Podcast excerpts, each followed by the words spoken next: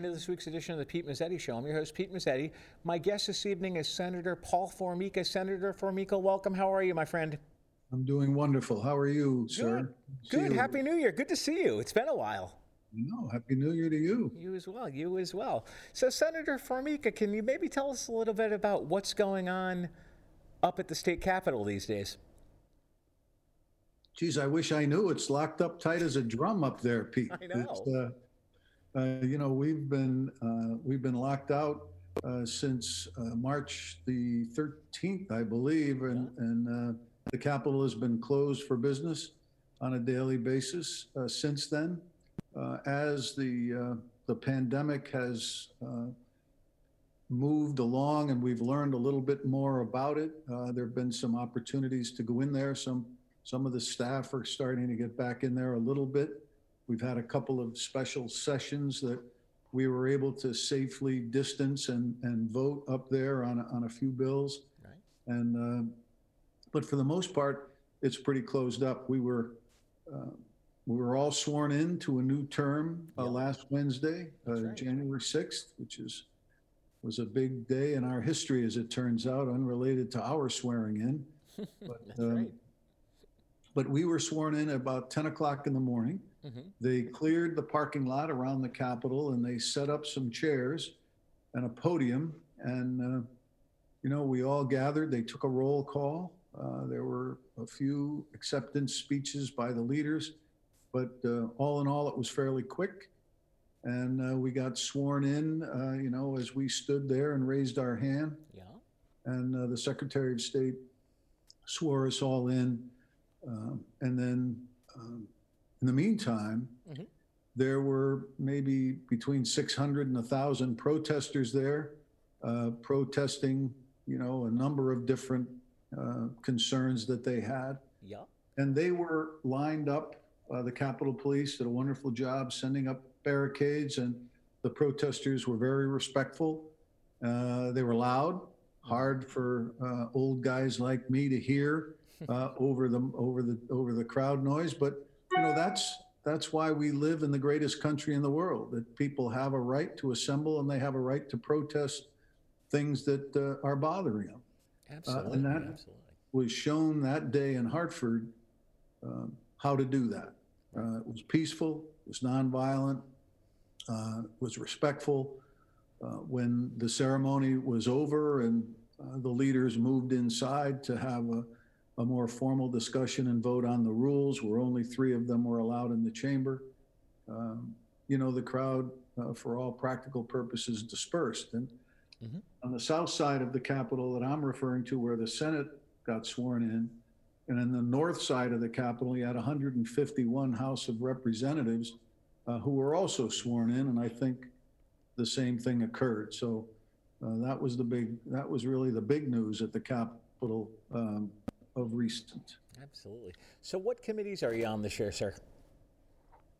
So uh, this year is, uh, uh, you know, is, is a is a good year for for me. I was named a deputy minority leader uh, for the Republican Senate caucus. We, the leader, uh, Len Fasano, I'm sure you know, uh, retired. Yes. Uh, and so a new leader, Kevin Kelly of Stratford, was uh, voted leader by the 12 Senate Republicans that are that are there, and he named me his deputy. So uh, as a result of that, I had to I had to give up um, my seat on appropriations, which I have served on the appropriations committee for for six years. It was it was a really a great committee to be on, but very time consuming. And with my new duties, I wasn't. So I switched over to finance, uh, revenue, and bonding, um, which I'll do that committee uh, in addition to my leadership duties. I'm also on energy and technology. You and I have talked about this in the past uh, on your great show, uh, where I'll be ranking member. Uh, uh, so I'm, I'm happy to go back. I believe that's my be my seventh year on energy, and then I'm on executive nominations, which is the the committee that uh, reviews all the appointments that the governor has. Um, um, and they come in and they uh, we kind of vet them and talk to them about, you know, who they are, what they've done, what they plan on doing. Uh, and then we send a recommendation to both the Senate and the House of Representatives so that they could be uh, appointed.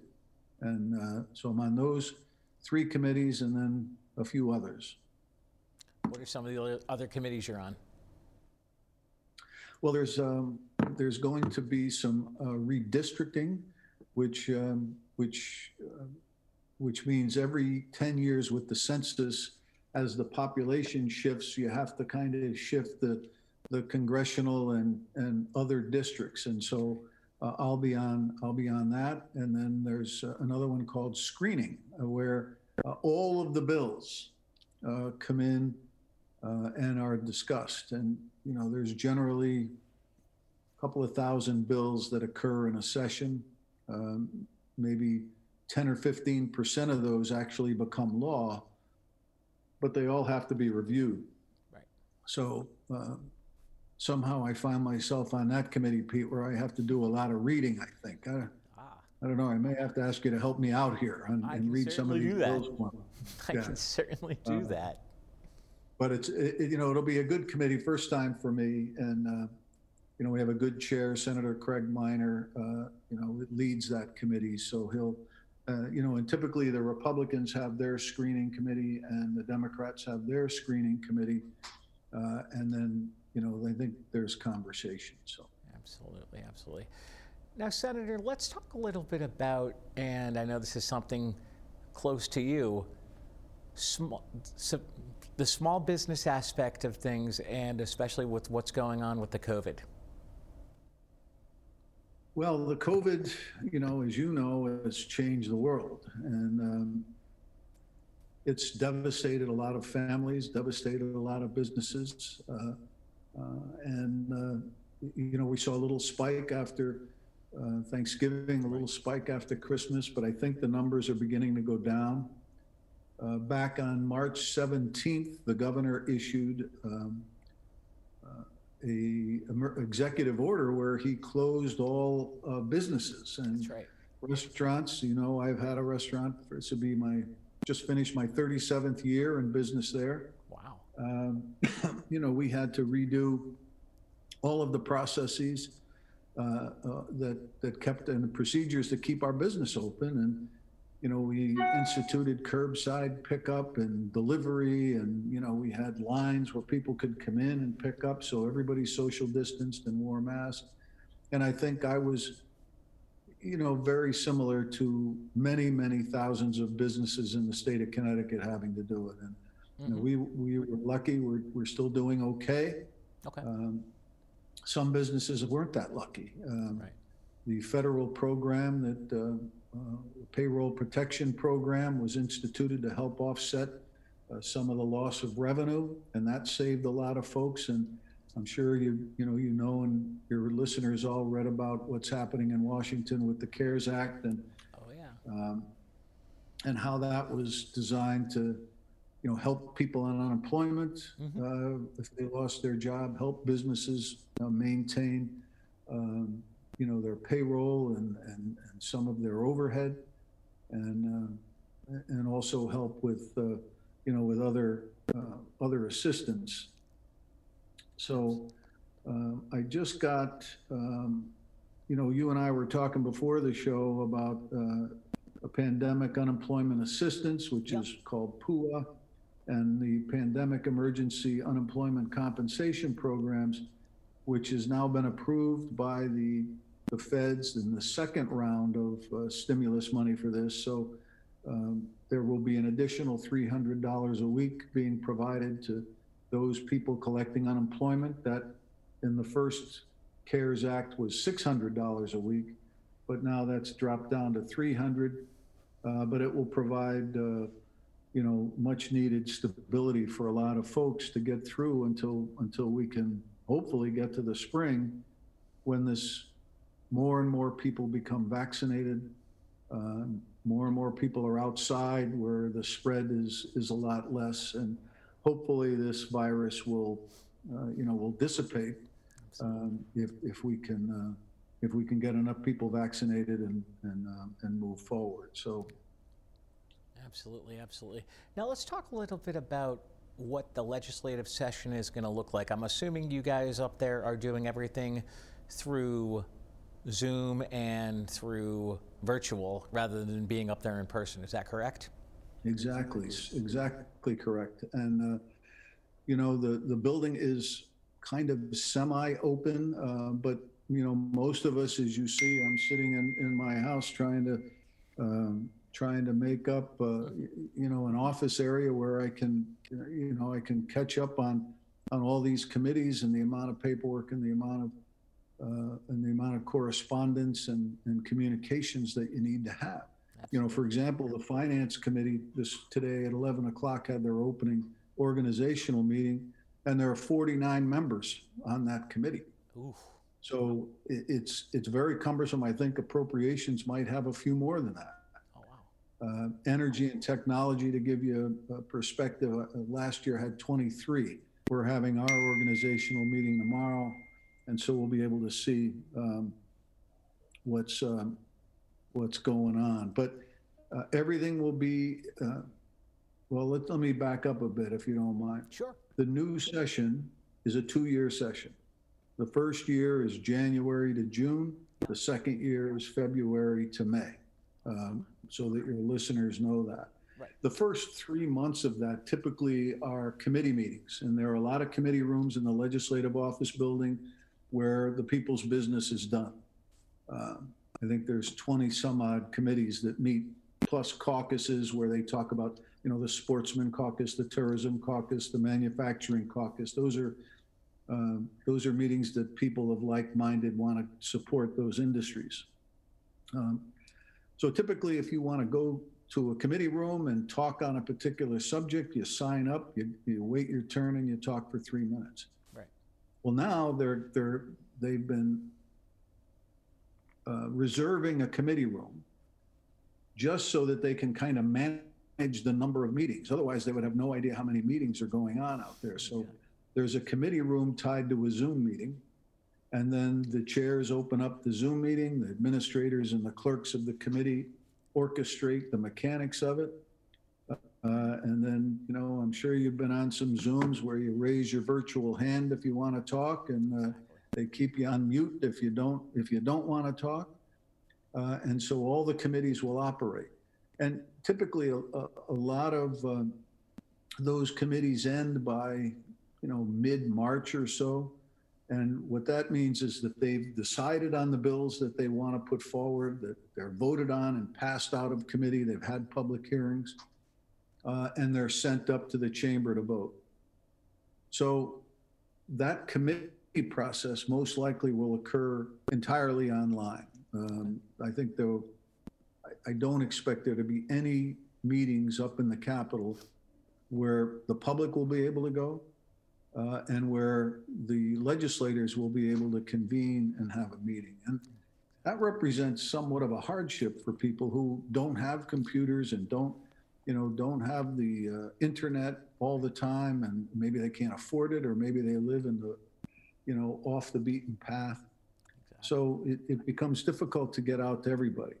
Uh, but those people who want to speak will get online, just you know, as you and I are talking, and their names will be listed, and and they'll be called upon. And um, you know, Pete, we had one Zoom meeting where we had a hearing in when EverSource. I don't know if you remember, we passed a bill limiting EverSource's um, ability to do business or Yes. not do business, but we made sure that they're tying everything to uh, performance based. So they have to perform well in order to get compensated. But anyway, we had one Zoom at the Energy Committee that was 12 and a half hours long.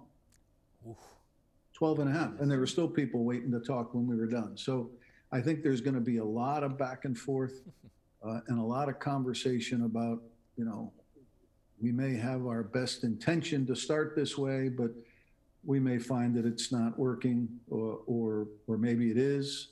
So, but hopefully if the vaccine kicks in, um, there might be more opportunity come April to, to have the voting in public and the voting in the chambers. Uh, and that's what we're hoping for. Senator, would you mind sticking around for another segment? What's that? Would you mind sticking around for another segment? Oh, sure, if you'll have me, you know? Yeah, absolutely. We'll be right back. I'm here to talk about how we're going to defeat COVID 19. Well, we got to bring our A game.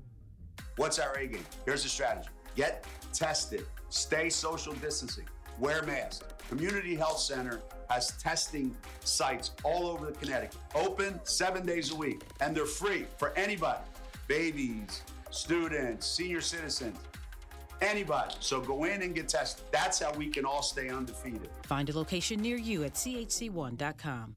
Community TV, your neighborhood TV. Publicly funded and a reliable partner for cable companies nationwide, it provides transparent coverage of local and state government, education, and public programming. A digital town green that can be watched anywhere, anytime, and on any device. Watch us on today's high tech distribution methods. Community TV in Connecticut, Local, unfiltered. reliable, and, And yours. yours. Welcome back to this week's edition of the Pete Mezzetti Show. I'm your host, Pete Mezzetti, sitting here with Senator Paul Formica. Senator Formica, welcome back. Thank you very much for having me, Pete. Nice Thank to you. see you again and Happy New Year. You as well, you as well, sir. So, Paul, I was wondering if maybe we can talk about as far as what you think the governor's budget looks like for the upcoming year.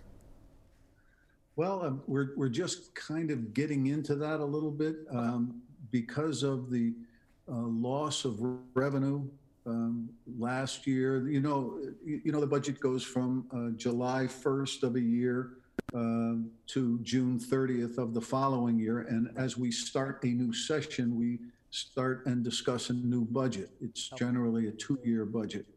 Uh, so the revenues, because businesses' uh, volume is down, that meant the sales tax uh, numbers are down. Um, Businesses' volume is down, which means uh, not many people, as many people are working, so the, the income tax numbers are down. So a lot of the revenue was down and the projected deficit was, excuse me, roughly $2 billion uh, for this year which started midway through this pandemic on July 1, and it would end June 30th of 2021. Yeah. Um, It looks like some things have gotten a little better, and the budget forecast uh, being in deficit would maybe be about half that, uh, 900, 800, 900 million.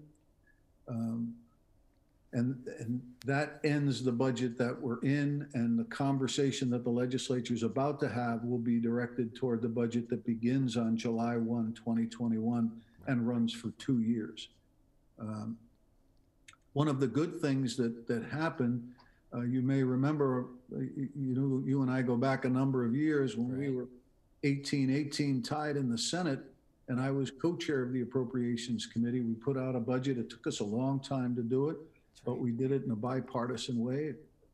It's a actually historic budget for the state of Connecticut uh, in that it was so bipartisan.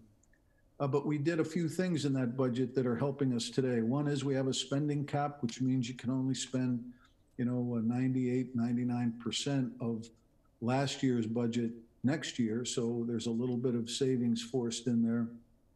There's a, uh, uh, there's a borrowing cap, uh, which means you can only borrow, uh, the governor can only borrow $2 billion a year. Uh, You may say, how can anyone survive on only $2 billion a year? But, um, you know, previous governors had borrowed more than that. Uh, And you have to pay it back. So by limiting the amount of borrowing, you limited the cost. But the big thing was called the volatility cap, which says that any money collected over 3 billion, uh, 200,000, 3, 3 billion, 3.2 billion dollars has to go to a savings account. Okay. And since we did that in 2017, the savings account has accumulated from about $20 million to $3.3 billion. Wow. And that savings account, um, that was a result of the bipartisan budget, will be used to offset some of the shortfall.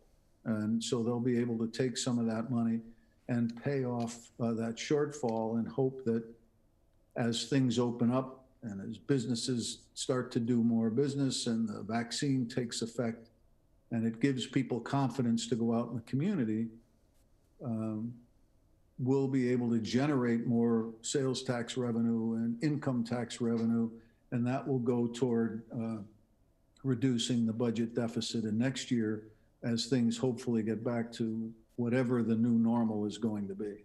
Absolutely, absolutely. And as far as other things going on, let's talk. Actually, one thing we didn't talk about in the first half of the show is back in November you got reelected, so congratulations. Thank you. Congratulations. And also, what what towns does your district cover? You know, uh, Pete, this will be my 30th year as an elected official. That's right. uh, being reelected. Uh, I, I served uh, 23 years in the town of East Lyme. Uh, the last seven there is the first selectman. That's right. And uh, when I was elected senator of the 20th district, it's a, it includes a portion of Old Saybrook, Yeah. Old Lyme, East Lyme, Waterford, New London, a portion of Montville, Bozrah, and Salem. And, uh, and that's my district. It's, the- I think, the best district in the state. Uh, and I feel very blessed and fortunate to be able to represent um, the good people of the 20th district. Absolutely, absolutely. As a matter of fact, Senator, you and I actually have a mutual friend who was in the studio with me not long ago, and that's Dave Putnam from the Miracle League. Dave Putnam uh, has done a remarkable job um, as Park and Rec Director of the town of East Lyme. He was there when I was when I was there, and we worked together. Uh, every one of those those guys that direct the uh, the agencies in the town work so hard, uh, but Dave stands out because he does so much extra. And and the Miracle League, uh, you know, we were we were proud. Our business was proud to make the first donation right. uh, to that. And, uh, you know, we supported that all along the way, but he worked so hard to raise so much money uh, to get that, uh, that, le- that uh, field built. And I was there for the ribbon cutting. It was just, just fantastic to see those kids out there and enjoying, enjoying that. What a, what a, what a marvel it is for the community. And Dave is to be commended for his leadership. Oh, he definitely. I'm glad he did a show with you. Uh, yeah, Dave. Yeah, Dave, Dave. Dave was actually here not long ago. Yeah. He's a good, good guy.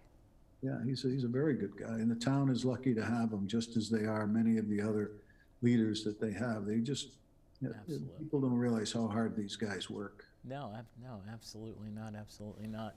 Now, what do you what do you think the obviously everything up at the Capitol for the sessions being done virtually, so it's probably not as it's probably not as much be, is being try, trying to like testify in person rather than it, than it is being done virtually. Well, it's it's it's very difficult uh, because you know typically uh, you know let's say you pick an issue and and there's a group that's that's you know for or against the issue. Uh, Right. You know the. The uh, AARP, uh, the retired folks, you know, are all often take positions on issues. Right. And when they come up to the Capitol, they wear red shirts.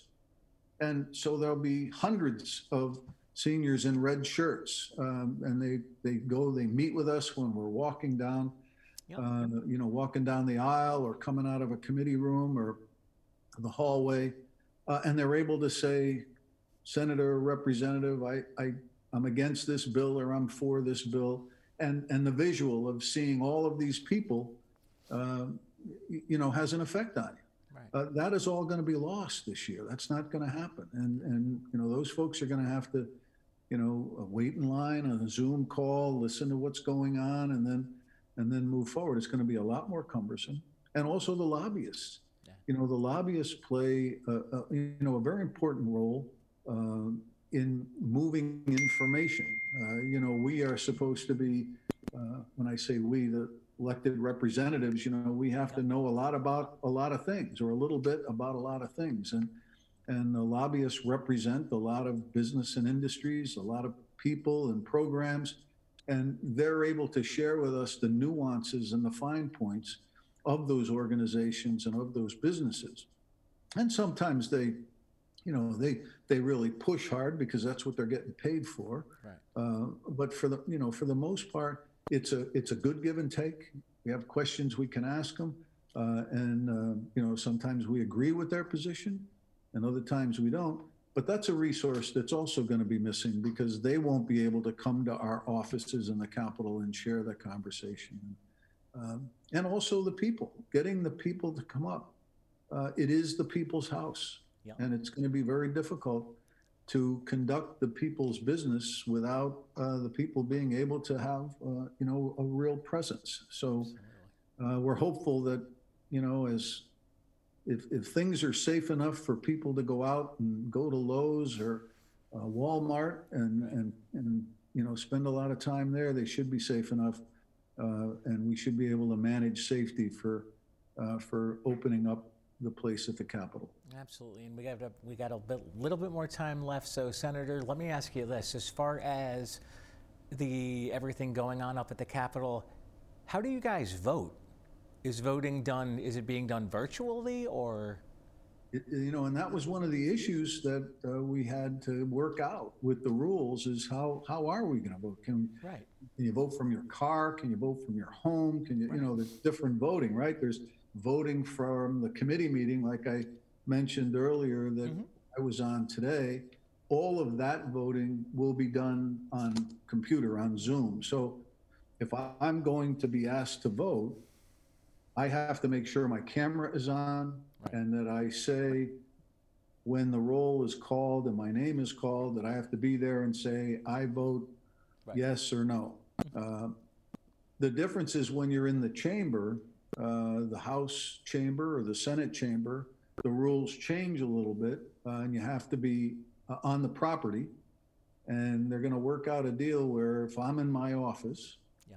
uh, in the Senate, we, we have to vote in person because the House has a scoreboard with everybody's name on it, but that's electronically wired to everybody's office. And so they can vote from their office.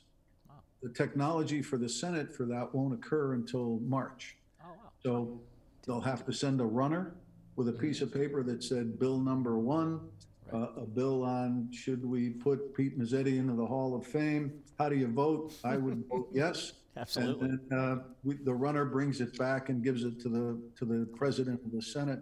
And that's how we're gonna vote. So it's, it's kind of, kind of unique. It's a unique time, isn't it? It is. Senator Formica, we're out of time today, but I want to thank you for coming down, and hopefully we'll see you again soon. I look forward to getting down and visiting you in your studio and, uh, and getting to say hello. And thank you for having me on once again. Thank you, Senator. On behalf of Paul Formica, I'm Pete Mezzetti. Thanks, good night, and we'll see you next time.